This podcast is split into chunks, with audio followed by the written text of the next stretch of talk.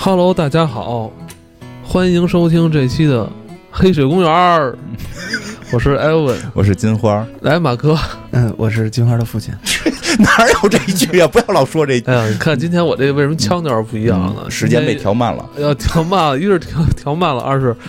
嗯，又回顾了这个童年时候看的一个老电影，嗯，下次开船港游记，所以让我有点回到童年的感觉。老老老老，那你刚才是大概孙敬修爷爷的那个状态了？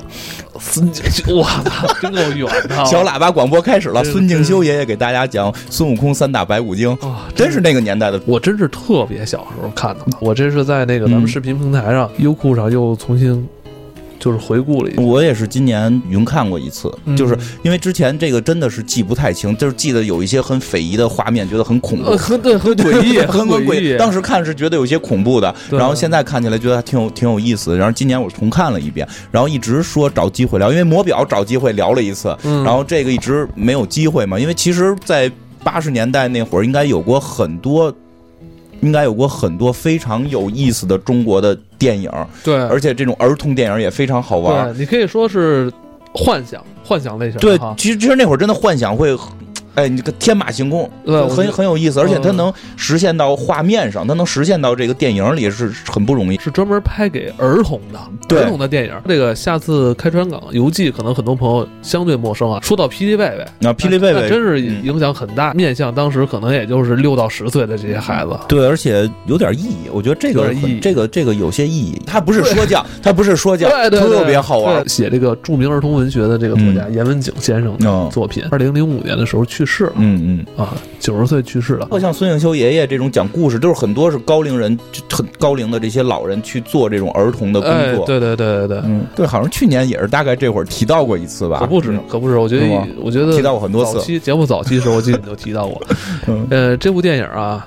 嗯，我觉得相信有很多年轻的朋友没有看过，嗯，但是呢，我觉得今天可以听金花跟咱大家聊一聊，嗯，挺有意思的。对对对，大家讲讲这个这个故事吧。其实这故事说白了，其实就是讲的一个拖延症小朋友的故事。我我是觉得这个人叫唐小西，这个小朋友，我因为在我们那个年代还是比较有有名气的。我觉得就嗯，应该比比咱们再大一点，因为那会儿我跟着我哥哥一块看这，我哥哥很喜欢看。然后那个呃，我反正我总结这应该算上。上上个世纪三大重症拖延拖延症患者之一，然后你给排的三大重症拖延症，三大重症拖延三大重症的这个拖延症患者，这个这叫明天垒窝的寒号鸟。明天盖房的小猴子和这个下次再说的唐小西哦，你这把他们还给 对对，因为咱们排名对咱们上上上学的时候不是学过那个寒号鸟吗？嗯，多多罗罗多罗罗，寒风冻死我，明天就垒窝，学过 学过吧？我操！哎呦我操！我突然觉得咱们上次娱乐叔叔是吧？初初中的 初中的朋友，现在你一下又回到小学了，我的天！还有一个动画片是什么？小猴子盖房子，然后要下雨，然后每回人问他你什么时候盖？我明天再。盖，然后就开始在那儿幻想，我盖一大房子，然后，然后最后终于有一天下雨了，他还在幻想自己盖房子。其实这个故事梗概是类似于这样，就是讲的一个小孩，这小，呃，没有时间概念啊，没有，就是问他干什么，他都是下一次，就是你什么时候写作业，下次再说，就是你你你你今你今天把作业写了，下次再说，然后你你能不能先干点什么事儿下次再说，他老说下一次，然后呢？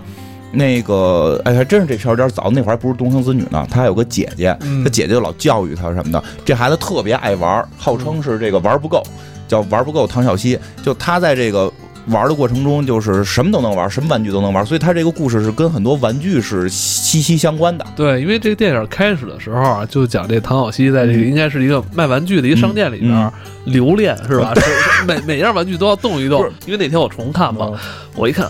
我一看这售货员对他这态度，摸了个小孩儿，我就特别有时代感，就七八十年代啊，就是就是那个呃小孩到那玩具店里边，哇，这动动那动动，就是自己也没钱，然后那个人售货员也知道你没钱，不让你瞎动，不让你乱动，怕你动坏了。不过后来看着小孩家里边好像挺有钱的，挺有钱的，什么什么玩具都有，对对，自个儿还一房间，然后他就是拿着一个这个，哎，那是个什么？就是那个灰老鼠的一个一个玩具，还弄了一个蛇，就那会儿小时候咱们玩一。一杆儿，然后有一根绳蹬着一个蛇，拿这俩俩玩俩玩具杵他这个，他给他姐姐画了个画像，因为他姐姐老让他学习，让他拿这个杵他姐姐的那个画像什么的。然后后来就杵，但是这小孩是是够能玩的，光杵这画像可能杵了俩小时，然后作业也没做。然后这时候一看，哟，时间怎么过这么快？想一办法吧，咱把钟给调了吧。咔，开始拧拧他们家那个那个闹闹钟，把他这个闹钟给往回拧了俩小时。这个时候就突然有人跟他说话，就是你你你干什么呢？哎，他就有点惊慌了，就谁在跟我说话？突然看见有一小人儿从他这个钟里边，这个小闹钟里边出来了。这小人就是时间哥哥，时间哥哥，而且很厉害。时间哥哥出现那场景，一开始出现这几个场景全是那个合成的啊，对对对，全是合成的。嗯，有些我觉得可能有些是那个模型，有些我觉得可能有些是模型，但是比较有意思。然后这时间哥哥对说着呢，就从就就反正意思就是你你得学习，你不能就是这个跟时间不能。打马虎眼嘛，这小孩就不要你，我都不想要时间，都下次再说。然后这时间小哥就从从钟里边，从他这个表里边掏出俩齿轮，给做了个独轮车，独轮车，然后骑着独轮车就飞了，就飞了。飞了之后，这故事就开始进入到了一个梦幻的这么一个程度了。就他开始玩那个灰皮老鼠，他玩那灰皮老鼠就变成一人了。嗯，变成一人有点邋遢大王那感觉，变成一人就是哎你你我我我带你玩去，我带你玩去。而且这片子那个当时那个怎么说特效效果还真是挺厉害，挺厉害，挺厉害的。嗯，融我觉得融合了很多动画和那个模型，这真的是不错。然后那个。那耗子说：“我带你玩去。”他说：“去哪玩？”说：“我带你去特好玩的地儿，就是反正意思那儿没有什么时间概念，你只要爱玩就行。我就是要这玩不够，然后就给他变小了。变小之后呢，说他穿的是现代装啊，这耗子穿的是个这古代装。古代装，他就说你不能是这个现代装的形象去，你得来这古代的装。然后就，夸家伙就给这个给他变了，变了一个，说是叫小面人儿。”面面人儿，呃，对对对对，小面人后头还有老面人呢，老面惊悚恐怖恐怖吧？这这那会儿表现的是有点对，尤其那灰耗子，灰耗子灰耗子有点吓人，出现的人形的时候有点吓人。然后这个他们就弄了一个沙丁鱼罐头盒在下水道里滑，然后最终就去了一个地儿。他们到了那个地儿，就好多这个。船，然后这唐小西特别高兴，就我操，我要出海了，我就不用学习了，我可以玩，我要出海。但是那船都锁着，然后就那个耗子说：“你你别出不了海，出不了海。为什么出海？说你看这地儿叫什么？下次开，就是下次开船港是。” 就下次开船，嗯，港是这么断句，就这个地儿叫下次开船，是的港口，就这个地儿，你你你你你，就永远是你问什么时候开，就是等下次，什么时候开，等下次，就是这样。然后后来就是这耗子就带他又往里走，又认识了这个什么蛇，就是那个他玩的那个青蛇，就一根棍儿上边弄着一个这弹簧蛇。然后后来再往里就是说带你来的目的是什么呀？是这个陪铁皮。叫铁皮人吧，铁皮人大王玩这铁皮人大王其实就是那羊羊羊羊铁人就需要上那个发条的那种羊铁人其实都是玩具变的。然后羊铁人有一好哥们儿，是一个瓷佛爷，就是一个弥勒佛。弥勒佛是那个咱们小时候应该家里都有那个特别小的一个瓷的，我我反正我们家也有，就是那个小瓷佛爷。说得陪陪陪陪他们俩玩，然后这小孩到这地方就玩疯了，然后他是没没都没去找这个这个铁皮人，没去找这个羊铁人，他是先认识了另外俩人，一个一小小黑熊吧，小黑熊，这小黑熊是个布做的吧？我觉得应该算是是这个毛绒玩具的小黑熊，或者说。里边有发条什么的，有点吓人。对对对，那小 那小黑熊看着有点恐怖。现在看着都那个化妆技术就挺像。还有一只小小小鸭子，还有还有个小小鸭子，那是个小鸭子。问他们俩从哪来的？他们俩从哪来？他们俩都是玩具。那小小灰小黑熊是什么呀？是一个说是这个玩具城里的这个马戏团，他需要就是练各种折跟头，他懒得练折跟头，他不想折跟头，他他就想下次再折，然后就让他也是下次，他也懒，哎，就让那耗子给带来了。然后那小鸭子说什么？小鸭子说就是我这天天得多米，就我估计就是那小鸭多米那玩具，那个他说我天天多米，我觉得特别累，我想下次再多米，就是这耗子给我带来了。结果他们就来了，来这块之后发现这个地儿是个游乐园，但什么东西。都不能玩，因为你问什么时候玩，就是等下次。然后这帮人就这这帮这帮孩子就是熊孩子，真是熊孩子。这熊孩子就开始琢琢练这些玩具，就是就是琢练这些娱乐设施。对，包括这个唐小西去去表达我是人类，我是变成这样的。那熊还不信，就骗谁？人你什么人？你就是一玩具，一破面人。然后他们就玩这个。嘉年华呀什么这这种地儿都有那种，就特简单，就是跟飞机似的在玩儿来回转。结果他们就非要转，非要转，然后转起来之后，就是突然那个控制那个东西的那个精灵也好，就就是控制他那个人醒了，就是他感觉是那个设设备是有一个有一个代表他的人人形具象化人形醒了，说你们要玩让你们玩，然后这帮人特美，坐那咔开始玩，但是那东西转起来不就吐嘛？就转起来晕嘛？说不行停吧。说不行，不停，等下次停。就我觉得那特别狠，那小孩儿就是在那个那个那个人形化的那个玩具，等下次停，你不都等下次吗？停也等下次，嗯然后最后给他们都甩出去了。反正就是，他们后来就会在这个世界里边会去发现，买东西也是，就是我我想吃这个吃的，不下次吧，下次卖你，嗯这次不卖，就这个地儿全部被定住了。然后呢，就是他们会发现有些玩具就全部是被定住不能动的。嗯然后这个时候，后来这个这个灰皮耗子给他们带到了这个这个你要像一个皇宫里呃，对对对，到王宫的这么一个地方，有这个铁皮人儿，这个这个羊铁人大王，羊铁人大王跟他的这个慈慈慈兄弟这个弥勒佛在一块儿说的，就是就是说问这个耗子，你你带什么人来了？然后这耗子就说，我就哎大王，我带来真正厉害的人了，这叫玩不够。玩不够 唐小西各种玩你你你不就爱玩吗？咱们就玩然后让唐小西介绍怎么玩唐小西就就想了一个最好玩咱踢足球吧。说足球怎么踢啊？说一边十一个人有一球，噗一吹哨，那边当然这个大王们一听不，这东西还得吹哨吗？哦我不愿意听哨，说没事吹就吹一下，然后就开始踢。然后我们这个上半场四十分钟，下半场四十分钟，九十分钟踢完比谁进球多。然后那这帮人就不干了，怎么还有时间呢？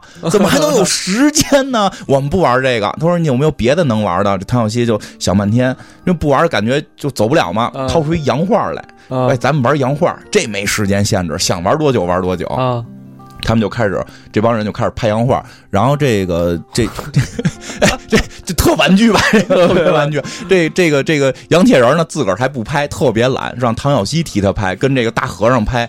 这开始这就赢了好多嘛，因为唐小西会拍嘛。但是拍拍拍，就是唐小西就累了，手都疼了，说能不能不拍了？嗯，不行，等下次，就这次不行，就一直拍，就拍的就浑身都是汗，最后一直是拍到了那个，拍到了这个慈慈慈佛爷就就没钱了，啊，没钱了才能停。我看那个自那他们那大王嗯玩法，他一会儿还要去拧拧自己，对对对，他上上弦，他上上弦嘛，人家人家不用吃饭，上上弦就行了啊。那个演那个铁皮人的，就演那个杨铁人的，应该是尤尤本昌老师哎呦，是吧？啊。这个这个他这个演的还比较。他的那种表演哦特别适合演这种就是机器人儿啊什么的这种东西，我觉得。哦然后，然后后来他们就就是赢了嘛。这个杨杨铁人是大王，那个慈佛爷是二二王，他们赢了嘛，特高兴，说开始开始搓吧，嗯开始搓。那狗熊一听特别美，我说吃月饼吧，咱们就是要搓好吃的。然后这个时候他们就召唤了另一个小孩来，那小孩是布娃娃，就是布娃娃的人形化。这个布娃娃是一个非常著名的演员演的，是那个王爱佳。王爱佳，闲人马大 姐里闲人对，王爱佳小的时候特演别员于梦，啊、对，特别可爱。然后你看，就特别小嘛那会儿。哎，这就是他是吗？对对对对对哦，他端着这些点心挨个给他们送，但是呢，一看就是在里边被欺负的嘛，嗯然后送的半截儿不小心手一抖，把这铁盘子掉地上了。就这铁盘子在地上梆一响，这帮人就怂了。就这帮人你会发现他特别怕响声，怕动静儿，就是因为这后边会解解释到，他他要把所有能出动静的东西都破坏掉，他怕这种金属撞击，然然后怕这种吹哨，因为他们不需要时间，你明白吗？所有这种东西都是感觉跟时间有关。哦，你是说他这个铁盘有点像那个铜锣是吧？对对对对对对，然后后来就就哦这帮人就怕这个，然后这帮人就开始把这个布娃娃也给囚禁起来了，然后后来就是。唐小西跟这小狗熊跟这小鸭子又出门碰见另外俩俩人，一个是一个是布叫什么布狗，就布做的狗，然后和一个那个木头人儿，一个木头做的小人儿和一个这个花布做的狗，然后他们俩在那儿哭，问为什么呀？说因为这个这个布娃娃被欺负了，就这意思。然后布娃娃说布娃娃每天都工作，然后问。哎，这个还挺有点现实意义。问什么时候能休息？等下次。我能请个假吗？下次再请，就是这样。所以布娃娃每天会特别累，然后这个就就是他们后来就会慢慢发现，感觉这个来到的这个世界并不美好。这这个有点算中国早期的反乌托邦题材吗？哦，我现在越看这越越害怕，这是反乌托邦题材。尤其那个那个和尚，那个弥勒佛，我觉得后边后边这后边这个弥勒佛还有还有恐怖的断手情节呢。哇！然后这个哎，真有点反乌托邦感，就是这个世界没有时间。然后这个唐唐小西跟就是唐小西和这个他这几个小伙伴，这新组成这些小伙伴就开始就是说有点想反抗这个。这个杨铁人了，想打破这个规则。对对对对，因为他就会慢慢认知到，就是哦，好像时间是有用的。嗯。然后这个时候还有另一个成人叫这个面人儿，面面人大爷吧，面人叔叔吧，或者面人哥哥，这么一个就是大面人儿。这大面人呢，就是一直想去这个这个他们这个世界的一个。禁地就是不许进的那个地方，那个禁地有很多人在把守，然后他一直想进，结果被人给抓住了。让我想起国外的那个什么动画片呃，那个那个那个那个叫什么铁皮人的那个狮子，铁皮人稻草人，《欧贼国历险记》绿野仙踪，是不是？啊？对，很就很像，有有有有点那个感觉，有点那个感觉，都是一群奇怪的，这而且很厉害，你发现人物特别多。嗯，这个很厉害，他人物是比较复杂的。嗯，然后呢，而且每好像是每一个角色代表一种性格哈。嗯，反正就这些人物最后是能够编织在一起，不会让人觉得不会像我们前一段看了某个电影，他突然觉得有一条线是不需要存在的，就还是某个美国电影，我非常不理解。就就就是他里边这些人物线都特别重要。然后他发现了这个面人哥哥之后，这面人哥哥就是要去这个一个这个世界的一个禁地，他想进到这里边去。然后呢，没说为什么啊。然后呢。就被抓住了，抓住之后，这个这个杨杨铁杨杨铁人就是会魔法，给他给用那个毒烟给吹吹了之后，就变成一个老大爷了，就变成了面人爷爷哦。所以他们剩下这小朋友再见到的就是面人爷爷了。然后面人爷爷有一个口袋，口袋叫口袋里边有一个是这个面人爷爷。对对，他现在还是面人哥哥呢，后来会变成面人爷爷，就变成白头发了。然后这面人爷爷呢，就后来就说。遇到这些小朋友，然后说我一口袋，口袋里有一个故事奶奶，故事奶奶就从口袋里掏出一个故事奶奶，有点吓人吧？从口袋里掏出了一个故事奶奶，故事奶奶给他们讲故事，讲了一什么故事？就讲到底这个世界怎么了？说这个世界原先呢，就是每天由时间哥哥去敲钟，就发出咚咚的声音，然后大家就知道去起床要去工作，然后呢，一年呢是这么去运转。再有一次，所有的玩具都是玩具王国嘛，所有的玩具在在这个庆祝这个节日的时候。庆祝节的时候，发生了一件事儿。对，发生了一件事儿，就是这个杨铁人，这个杨铁人他们和这个慈慈佛爷等等的，就侵入了这个世界，然后把他们的钟给砸了，然后把这个时间哥哥给气跑了。所所以从此，所以从此这个世界就没有没有时间了，就永远都变等下次了。等于这些玩具是吧？造反了。对，就是这些。就这些坏玩具就就造反了，他不按时间来了，他们就光想着玩儿，光想着这个这个等下次这件事儿。然后呢说，那这跟时间哥哥有有什么关系吗？就是他把时间哥哥给给弄走了嘛，赶赶跑了。所以所以跟一开始那个唐小西那个有关系。这个是不是是不是跟那个唐小西一开始把那个钟表给推到地下就是对对对对有关系哈？对对对，他没有明确的那种关系，但是后边他那个唐小西会跟时间哥哥有对话的。其实因为他确实是寓教于乐嘛。然后后来这个故事婆婆就讲，就说，然后他们就问怎么能把时间哥哥找回来。其实你说这会儿发现唐小西已经转变了嘛，就是原先是想赶走时间，现在希望时间回来，他已经认识到这个不太好了。然后问时间怎么回来，这故事故事奶奶就告诉他，就是那个他也不知道。然后，但是你需要去找一个什么这个竹竹林中的仙子，他会给你一根笛子。然后，如果你们能把笛子吹响，可以召唤出一只什么百灵鸟。然后，这只鸟就再可以召唤出时间哥，就是有这么一套逻辑。然后后边就有点变成了一个探险故事了，就是这帮人组团，女孩没去，所以小鸭子和布娃娃没去，剩下几个人都各有功能。为什么没去啊？女女孩嘛，女孩就是那个在在在家里边保护一下，就是男孩要去出去勇闯一下，因为他。那个年代，那小时候长得真可爱。说半天是这句是吧？那那个年代还是还是认为小男孩应该更更勇敢闯点，因为我估计现在我拍里边一定会设计一个女性要跟着一起去的。然后呢，就是在这个过程中就很有意思，在过程中，比如说他们碰见了会喷电的玩具，然后所有人都没办法。这时候那个花布狗，花布狗就是我不怕电，因为它是它是布做的，嗯，就是它里边加入一些科学性的东西，然后它是布做的，它就可以去把那个。发电的玩具的电池抠掉，然后再后来他们又碰见了一个两只大公鸡，然后在那块不停的叨米，挡挡住了门，走不了，挡着他们过不去嘛。然后就唐小西发现那鸡是糖做的，然后就朝他泼水，然后水能把糖化开嘛，对对对，就是用很多这种梗。然后后来他们又又。过了鸡这关，又到了一关，就里边大风刮大风，有机关，然后这个谁都过不去，然后这狗熊就这这小黑熊就开始犯怂了，就说不去了，说的，然后那个剩下人就劝他说必须得去，小熊就说咱们下次再去，然后汤小西就急了，就说你怎么老说下次再去啊？然后那个那狗熊就跟那汤小西说说你说的下次更多，就是凭什么我不能说？然后他们就打起来了，然后最后这狗熊就。自己就走了，就没跟他们去。汤小西说：“就就是到从今天开始，我再也不说下次这意思，就是一定要这次办成。”然后结果这狗熊掉水里了，掉水里之后，这木头人就该发挥作用了，因为它是木头能飘嘛，那咔在水上水上能他妈漂浮，然后给狗熊救出来。然后狗熊就是突然被这个战友般的这个友情所感动，因为他是一个嗯。能翻跟斗的狗熊吗？其实这几个也都是小演员，对，都是小演员。然后那个狗熊最后就在那风口那块遮跟头，最后是把那个机关打坏。然后他们进入了林间，找到了仙子，仙子给了他们笛子。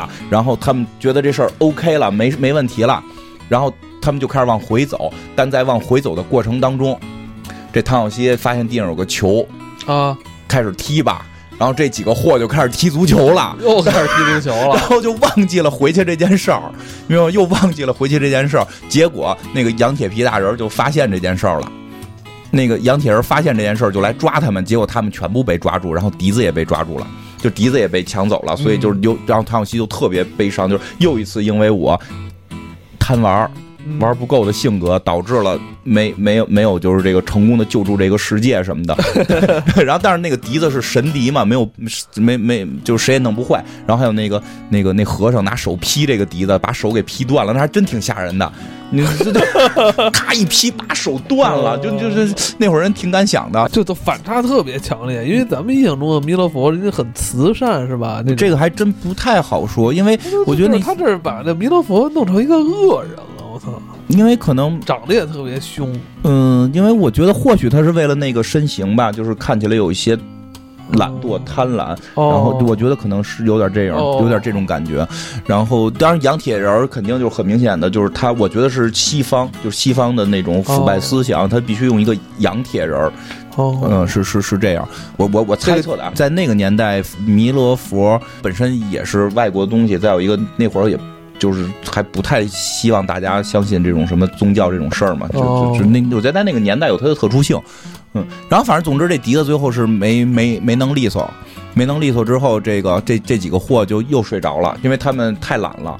然后，然后这个剩下那些所有的被抓起来的人，发现一个地道。后边故事情节很简单，发现一个地道，然后地道里边又来到了这宫殿，然后把笛子给抢走了，把笛子抢走了，然后就开始吹笛子。然后那个故事婆婆又跟那个面人说说的，你要用尽你一生的力量去吹这个笛子，你才能召唤回时间哥哥。你愿不愿意为此来牺牲？那会儿还有一种牺牲主义精神嘛。然后这面人就玩命吹，然后最后。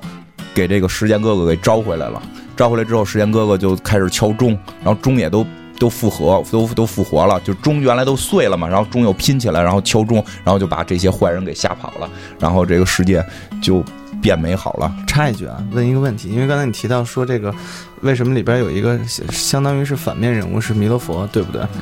它是不是有可能是根据这个来的？就是我们之前说的，呃，燃灯古佛、如来佛祖以及弥勒佛，他们代表的是现在、未来。现在、未来和这个过去。那弥勒佛应该是未来佛，它是不是也代表时间的这个概念？我想知道这个。没那么复杂，我觉得。未来佛，我觉得应该没没没，我应该觉得没没有那么复杂吧。然后。然后反正就是最后他们把这个这个这个面人死掉了嘛，面人死了之后，就时间哥哥时间哥哥就大无敌了。时间哥大无敌之后，就给面人又复活了，变年轻了。然后唐小西长大了，回到正常的时代，就再也不会说瑕疵了。其实故事就到后后边就是这样了，大团圆结局啊，那肯定是大团圆。这个改名说，要不然叫故事港，因为这有这个故事婆婆叫故事港啊，这故事港。然后看大家坐着这个龙船，就是。各自离去了。对，其实我觉得这片好玩的地方就就是，嗯嗯，片子不算很长，对吧？一个来小时不算很长，但你会发现里边融入量挺大的，对吧？然后世界观铺设的也不错，我觉得真的算，我觉得我觉得这个故事翻拍都可以。嗯，这故事以现在的一些科技手段重新翻拍，应该是个很棒的故事。我觉得当时来说，这就是一个大场面的电影了。对，然后就是像刚才讲他去闯关的那个过程，嗯每一个人物必须用得上。对，就是你会发现每个人物设置就必须有，就这个是这个片儿很很厉害的地儿。人物出场非常多，但没有什么人是废人。其实你现在有时候看一些好莱坞电影，我都觉得那个人是废人，那个人对整个故事线推进没有用，既不能成为钥匙型人物，也不能成成为推进型人物，他的他的消失就可以彻底那条线拿掉，都不会影响整个故事。但是这个片儿在我觉得在当时编剧的过程中还是很厉害，每个人物都是重要的，而且都是性格鲜明的。嗯，但是从电影角度讲，我觉得这个电影也很厉害。然后再有就是，像刚才你说的，它的特效，它的特效，然后它的这个这个，你看这特效做的，你现在都不会觉得很尬。咱现在看觉得好像这这也不难啊，嗯但是你要在七十年代末八十年代初那时候，这种类型电影其实很少。对啊，所以这个片儿还是挺不错的，而且就是。就是像刚才说的各种的这种梗用的很好，而且就是把玩具的结合做的也很有意思。对，嗯，当时小时候，嗯，你说吧，哥，没有，我我当时觉得，就是因为你刚才提到说在。这这个七八十年代的时候，这种电影很少。我印象中应该只有四个。嗯刚才你们提到一个魔表嗯啊，这个其实我我是有印象的。然后霹雳贝贝，然后嗯，另外一个是这个木偶奇遇记，嗯嗯，不知道你们知不知道？从商店买了一个哇哇哇一个木偶，再加上这个，可能只有这四个，你说的是那个他们差不太多。你说的那个是小叮当第二集吗？好像就是小叮当里边有机器人儿，然后还木偶，啊，啊，对对对，就那个小叮当第二集，不是从不是从玩具店买的，是他们那个就是小叮当应该在黑白片的时候出过一版小叮当，出过哦，一版小叮当，然后后来火了，就就是就是咱 怎么了？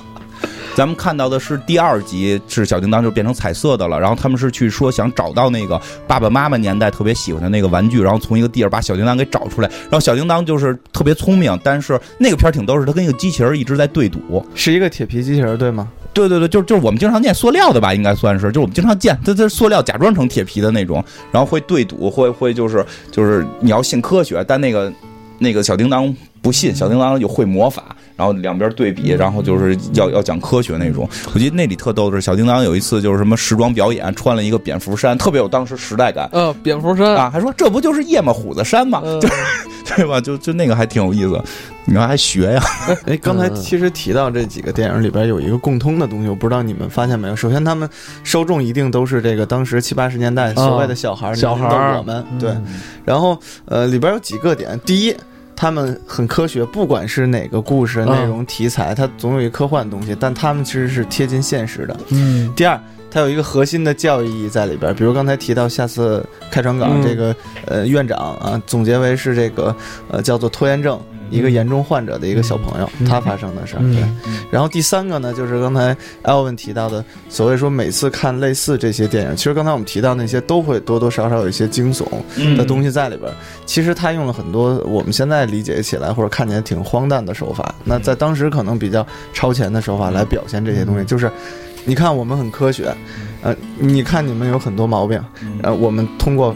荒诞的手法把这东西结合起来去演绎，让你改掉错误。如果你要不改掉错误，后果很严重啊！你你看到没有，小朋友，你要做噩梦的。大人的眼光来看，觉得很恐怖。你说小时候看其实挺害怕的，啊小时候看那个就那个个小叮当续集，好多人说很很觉得很恐怖。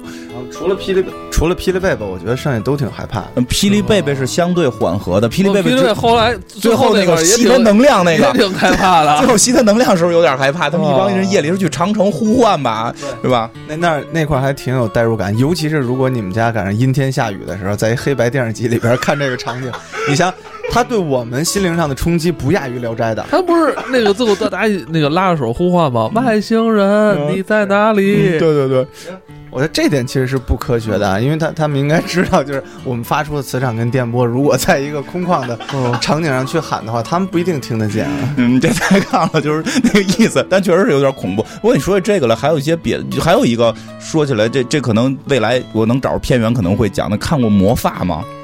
魔发，就有一个小孩的头发在不停的长，然后把他的头发剪下来做成笔，可以画成一个画成的画，人就可以走进去。我我我对那个是神笔马良的前传吗？不是是一个外国片儿，应该是个外国片儿。然后我有印象的就是那个小孩在一直的长头发，然后他的后边的朋友就要上课，朋友在一直给他剪头发，然后老师就说你们为什么做小动作？外国片儿啊，然后就说他在头发在一直长，老师说不可能，头发每天才能长到这么几毫米什么这种，然后最后就是我记得我记得是说那个小孩被吓了，吓了之后头秃了。然后头秃了之后，就是有魔法说能做一种药，然后能让长头发。他抹了那个药之后，头就不停的长。我刚才听你说开始，其实我就想问这个问题：它是不是儿童世界对成人世界的一种嘲讽？你看，我们年轻的时候都有头发，尤其是你刚才说了，它是一个欧美的电视，对不对？它到有的时候，你你们到三四十岁的时候，你都会没有的。小朋友们加油，在你们年轻的时候使劲长啊，因为后来你永远会变成我的。就是哎，有印象这个吗？真没，我我再跟你说一个，我我再跟你说一个，我再跟你说一个，三个士兵，这现在网上能找着。有一女的鼻子能开始长长，然后长得巨长，也是外国片，长巨长，然后开始在马路上走，跟蛇一样，然后不停的走，就据说最后都跨过国界。你这有印象吗？什么呀？我操，就跟白蛇似的。哎，你现在搜搜那个那个说到白蛇三个士兵，说到白蛇，哎，他终于说到白蛇了，提到了白蛇，是不是？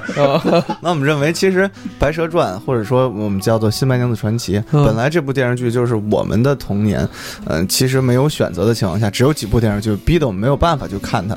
然后同时，它也符合成为经典的几个要素啊。首先，当时的这港台片比较少啊，我们选择并不多。它里边又结合了很多这个戏曲的元素啊，是我们觉得一直到现在来看。啊，也非常成功，而尤其是它里边很多插曲啊、主题曲啊，它其实做的都非常好。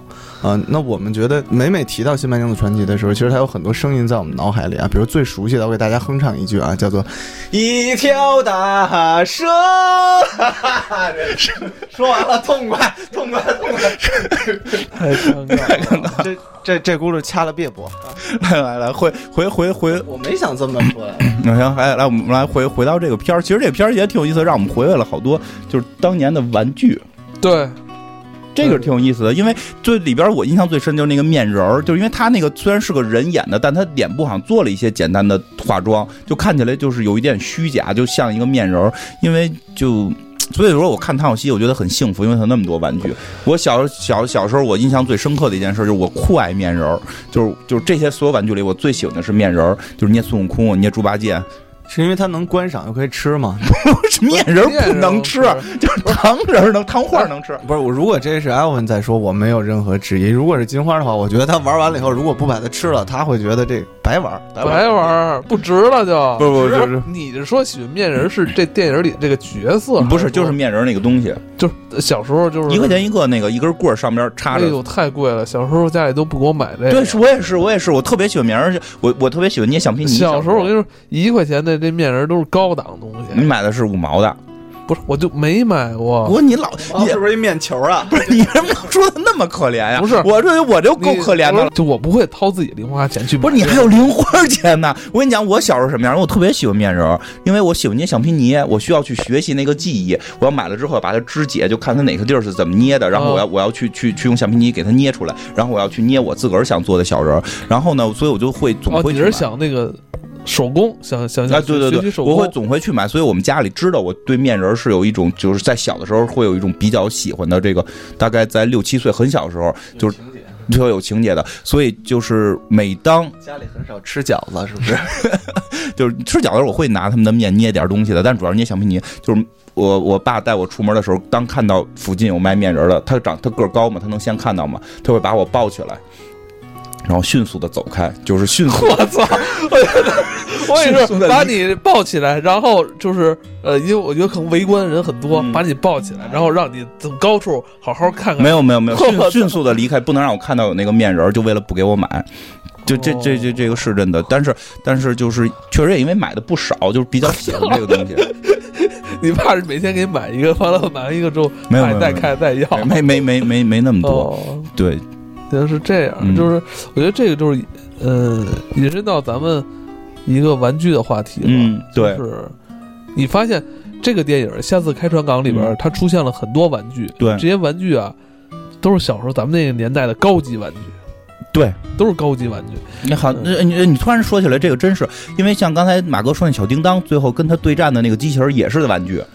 呃，咱们小时候还真流行过一阵儿机器人儿这个东西。对对对，就是你会发现，其实那时候很多这种东西都跟玩具相关，嗯包括魔表，那个是咱们小时候非常流行要带那个电子表，虽然很便宜，对吧？就是那个是咱们小时候流行的一些东西，现在好像这些至少是在从玩具层面，嗯因为那个表其实算玩具表，我觉得，对对吧？就是从现在好像玩具虽然越来越多，但是感觉跟咱们那会儿的不太一样了。因为我说到玩具啊，就是我我其实现在有一种焦虑，嗯也是我想跟你分享的，嗯就是跟因为马哥也有孩子了嘛，嗯嗯，我想跟大家分享，就是咱们小时候玩的玩具，其实比如像积木啊，嗯比如是是是哪种啊，就是它有很多是半自动，半自动居多吧，嗯就是很多自动玩具都是后来才有的。嗯就这些半自动玩具啊，在我看来还是能够增加一些这种孩子动手的乐趣。我想让他玩一些那种就是手工类型的玩具，比如嗯木头的积木啊，连乐高都不是啊，嗯就是真的这是那种木头块的积木。嗯。然后我我是想让他从这种东西开始玩起。对你说这对，因为乐高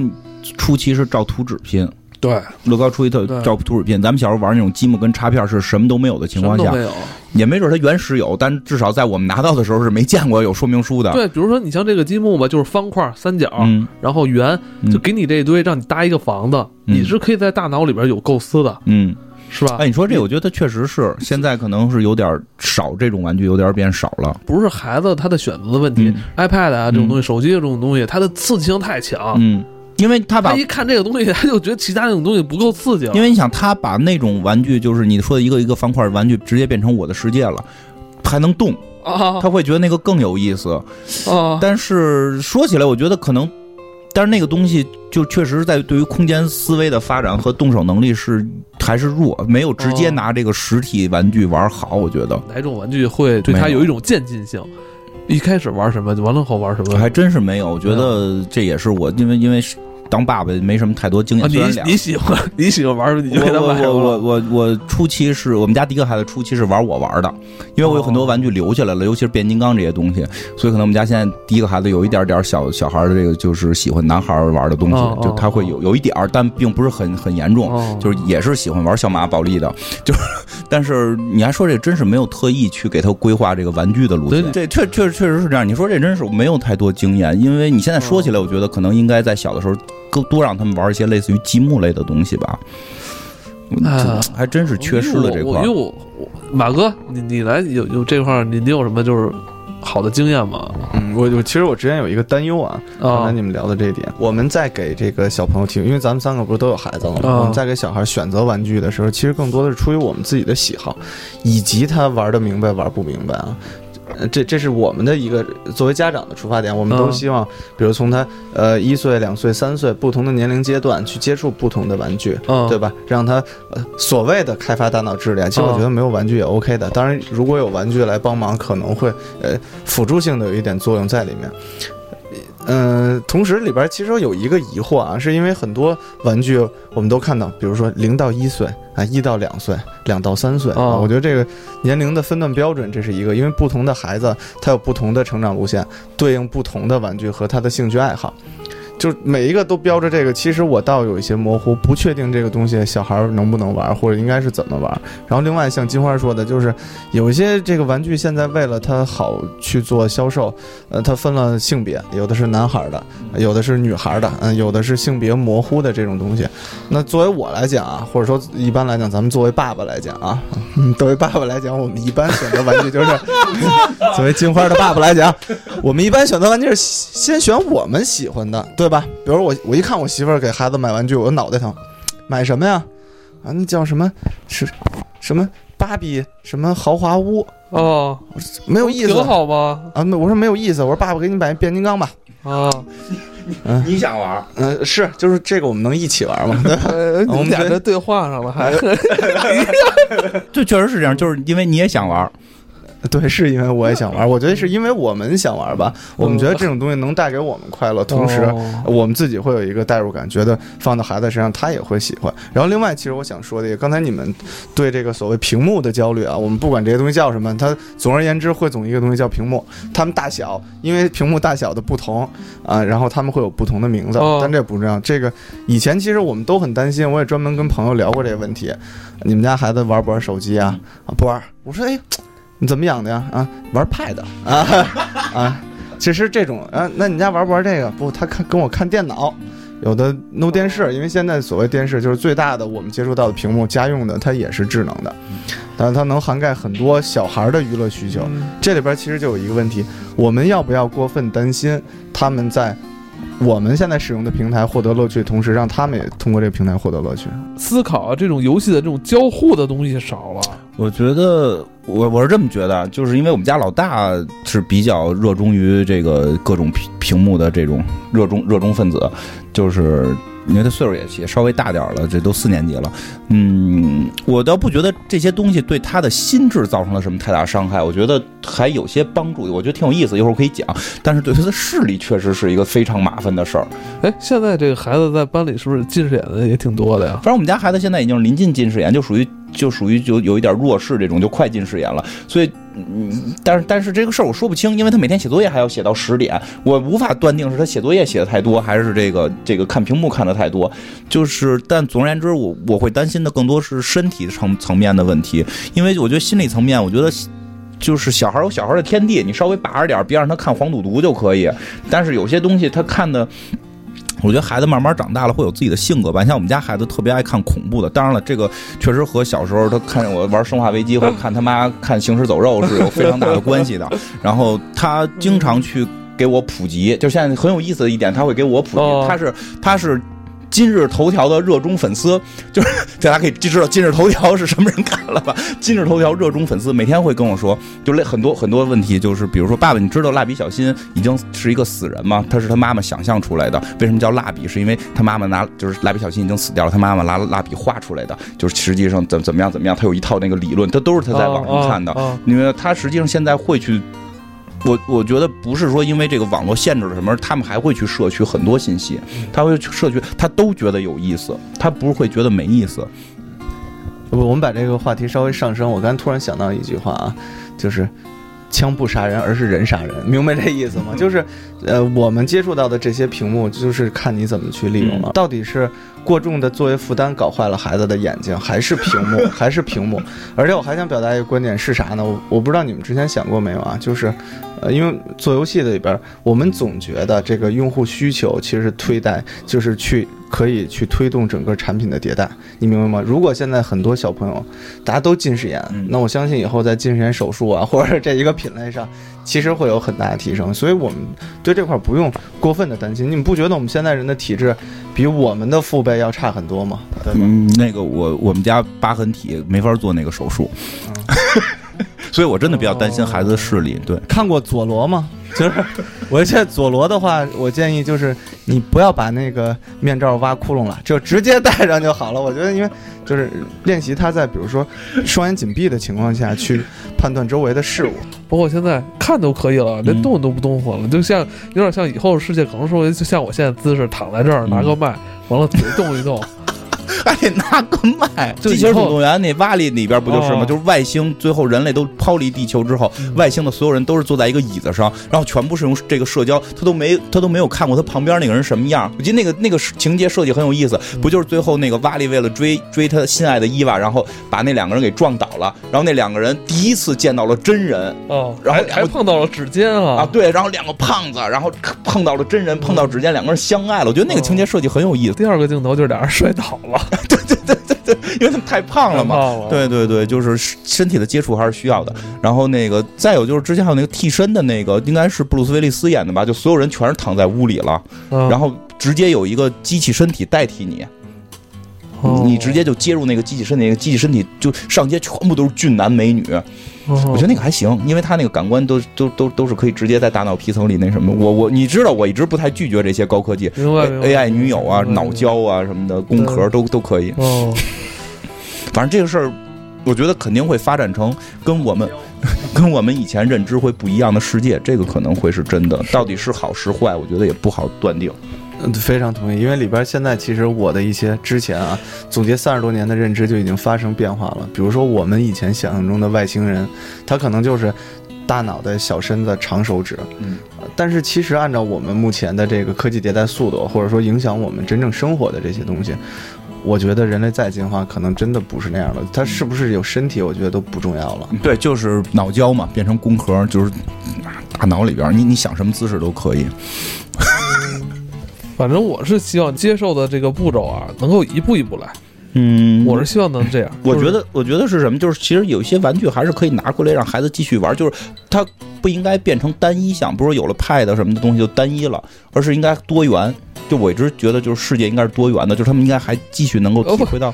恰恰恰恰就是他们多元不了。呃，对，这个是问题。就是以前给他买那些什么玩具啊，我觉得他对那东西好像都不不感兴趣。我觉得这个是关键问题，就不是说屏幕到底影响了什么，而是它变成了单一跟唯一，这个是恐怖的。依赖性特别的。对对对，其实这个是恐怖的，就是应该它还有更多的娱乐方式。这个是我觉得这个，我觉得也是跟咱们其实跟咱们有很大关系，因为嗯咱们对这东西就已经依赖了。嗯嗯，确实是。咱们依赖的原因，其实就是你，我不知道你们想过没有？刚才像金花说的，就是，呃，我们还应该有更多的生活方式，或者说娱乐方式。对，但是咱们好我们是有的呀，比如我们在屏幕上踢球，我们在屏幕上打篮球，啊，我们有一期还聊过在屏幕上打枪，啊，我们可以在屏幕上做很多事儿。真是吗？不是现在就说这个 这个网红火了之后，KTV 质量在直线下降吗？哦就就就确实是，你小姐转业了，对对呀、就连这个东西你都变成了，连这个东西你都变成了视频，这个屏幕，我觉得对吧？你就搂不到有，哦哦，你对，服务人员现在不在外边了，就不需要啊，在家里弄个摄像头，对啊，你那四百台就还得陪你喝，对吧？啊这个直接的多，伤身啊！来马哥这个比较熟，你来说一下。不懂啊，不知道在说什么。然后，但是我觉得你刚才那个，我们可以也跟云坐在一起啊，比如叫云坐台，大概是这么一个 这么一个概念。云坐台就是一个人在三个屋接了客，然后不停的串嘛。对，然后不是这块就是质疑的点就发生变化，永远不会有客人再提到，哎，这人是不是串台？因为你知道他一定是串的，你就不知道你们看过一个那个电影吗？叫《Her》，看过吗？就是他啊，那个电影里边最感动的，会或者说应该是让我我知道那个最有感触的一句话、那，电影是不是他叫赫？但是封面老逼头子是吧？对 是是他在和一个机器人谈恋爱，嗯或者说他也看不见的一个电脑，一跟一个云在那就是一 Siri，对。然后后来看，呃，有一天他知道，就是这个人在同时跟很多人谈恋爱，哦就跟我刚才说那他有点接受不了。所谓云坐台就是这样，当然如果发展到云出台，可能就不一样了，因为他最后还得是回归点对点，你知道吗？不 是云坐云云出台，云出台是点对点。那还不太能接受，我暂时不是不是人数人太多了。嗯，不是没法转了，这话题，操，冷了，让他结束我这期不是聊。了魔表吗？多少时间了？五十四再聊个嗯五五六分钟吧。行，反正快过节了，咱别提那快过节，已经都五期了，快过节了，咱咱这节真他妈长，我操！从元旦，从从呃从圣诞节到正月十五都算过节。我的天，咱还在提那快过节的事儿，我提了多少次了？我觉得今天就因为这个电影吧，就是跟玩具。就是关系真的特别大，嗯。就是起因啊、矛盾啊，包括这个孩子，就是就是贪玩儿，围绕就是他的贪玩儿，他的这个贪玩儿的性格，嗯。很大的一个共性吧。嗯，其实刚才因为这个电影，我刚才也是陪着你们讲的时候，然后我、嗯。我就粗粗的看了一遍啊，嗯。我会觉得其实，呃，如果我们上升高度的话，它可能和教育理念有差异。嗯嗯、因为当时一些小朋友，我们现在看来所谓拖延症它不是问题，或者说拖延症这三个字给给很多有拖延症的人找到了一个解释的空间。哎，你你丫真慢，我有拖延症啊。嗯好像很自豪的样子啊，但是因为当时可能总结出来小朋友身上的某些毛病，通过电影，呃，这种艺术手段给它放大，哎，想要达到的目的是什么呢？是看完的小朋友要知道这样是不对的，是错误的。但是反观我们现在还有没有这样的题材再出来给我们现在的小朋友在看？因为我刚才说屏幕占据了他们的生活，但是他们的屏幕里边还有没有这样具有教育的意义，结合了呃科幻，对吧？还有一定惊悚的元素啊，来吓唬他们的这些东西，能让他们知道某些事情是对的，某些事情是错的。在我看来，这部分目前是缺失的。嗯，嗯小马宝莉吧。黑镜嗯新的一季不又上了吗？嗯我看很多朋友都希望说咱们聊一聊，嗯，你聊吗？做了多少期了？做了得有三期了吧？嗯，对。如果说你说这样，你如果确定不聊，我就是有个别的台邀请我去聊黑镜，对对对不对？你那边聊，我去那边聊啊，到时候告诉大家是哪因为我。们是预言，操，对，真真真真真真是这样。就是如果时间停，我所以我刚才说它对有很明显反乌托邦情节。对对对，所以我觉得嗯，堪比黑镜。这集名标题名就是堪比黑镜，堪比黑镜的下次开专稿，哎也确实有点差不多的恐惧感，对不对？有差不多的恐惧感，确实是这样。其实我一开始也想说的就是拖延症这个事儿，嗯，现在好像好多人会觉得拖延症还挺好，是吧？但是说实话，我是因为因为可能有太多的大师啊什么的都会有脱稿啊，对吧？动不动就是富奸老贼这种，大家就把这个事儿当成一个特别好的事儿。如果我我觉得这样，如果你有富奸的才华，或许你可以脱，但是我可能更欣赏倪匡那种，就是所谓的绝不脱稿，然后价价格克己。我觉得我觉得这个是我们普通人。我不是说倪大师是普通人啊，就是说连这种大师都是这种对自己的要求。而且你刚才说了，大师身上有的品质就是他们不拖延，嗯，我们要拖呀，我们要跟大师表现出不同啊。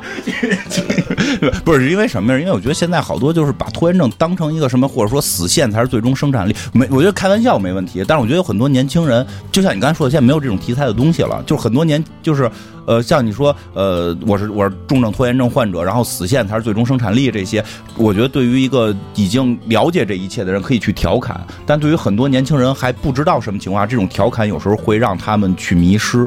我我我真觉得是这样，就是缺失这一块儿。中国版的黑镜，咱们国家也做过，也能做，嗯能做也能做，很不错，而且。一点都不比人家国外差。在当时那个时期，还有像霹雳贝贝，嗯。还有叫什么？小叮当续集，小叮当续集，我以为那叫《木偶奇遇记》，我我也可能叫木偶奇遇记，我记不太清记不太名字清了嗯，但是那个应该是那个木偶跟机器人对战那个，那我们就叫木偶小叮当吧。嗯，真不负责。对，所以我觉得这种老的作品，嗯。可能在现在这个时代啊，嗯。可能也很少会有媒体去提到吧，那那个可以看一眼播放量。是吧？我我觉得咱们既然别人不提，咱们可以提吧。对对对，因为我觉得太多的。有很那么多节目呢，他们会去讲现在流行的呀，然后现在上映的，对吧？我们有些我们上映的喜欢就聊，有些上映的不喜欢就聊聊以前的也挺好。今天就到这里，完了。马哥又一次做客，嗯因为是他今天来了，我们录两集。嗯，感谢金院长和艾文来我的节目做客啊，谢谢你们，我们下期再见。过瘾吗？过瘾吗？可是过瘾。以后常来，那一会儿，哎，那你你们再录一个那个大家好，那个什么，欢迎收听您来。来来一个，嗯，大家好，我是就欢迎收听黑水公园啊。欢迎收听黑水公园，我是这期的节目主持人马哥，嗯，（括号金花的父亲）。过瘾吧，过瘾吧。好，拜拜。拜拜啊。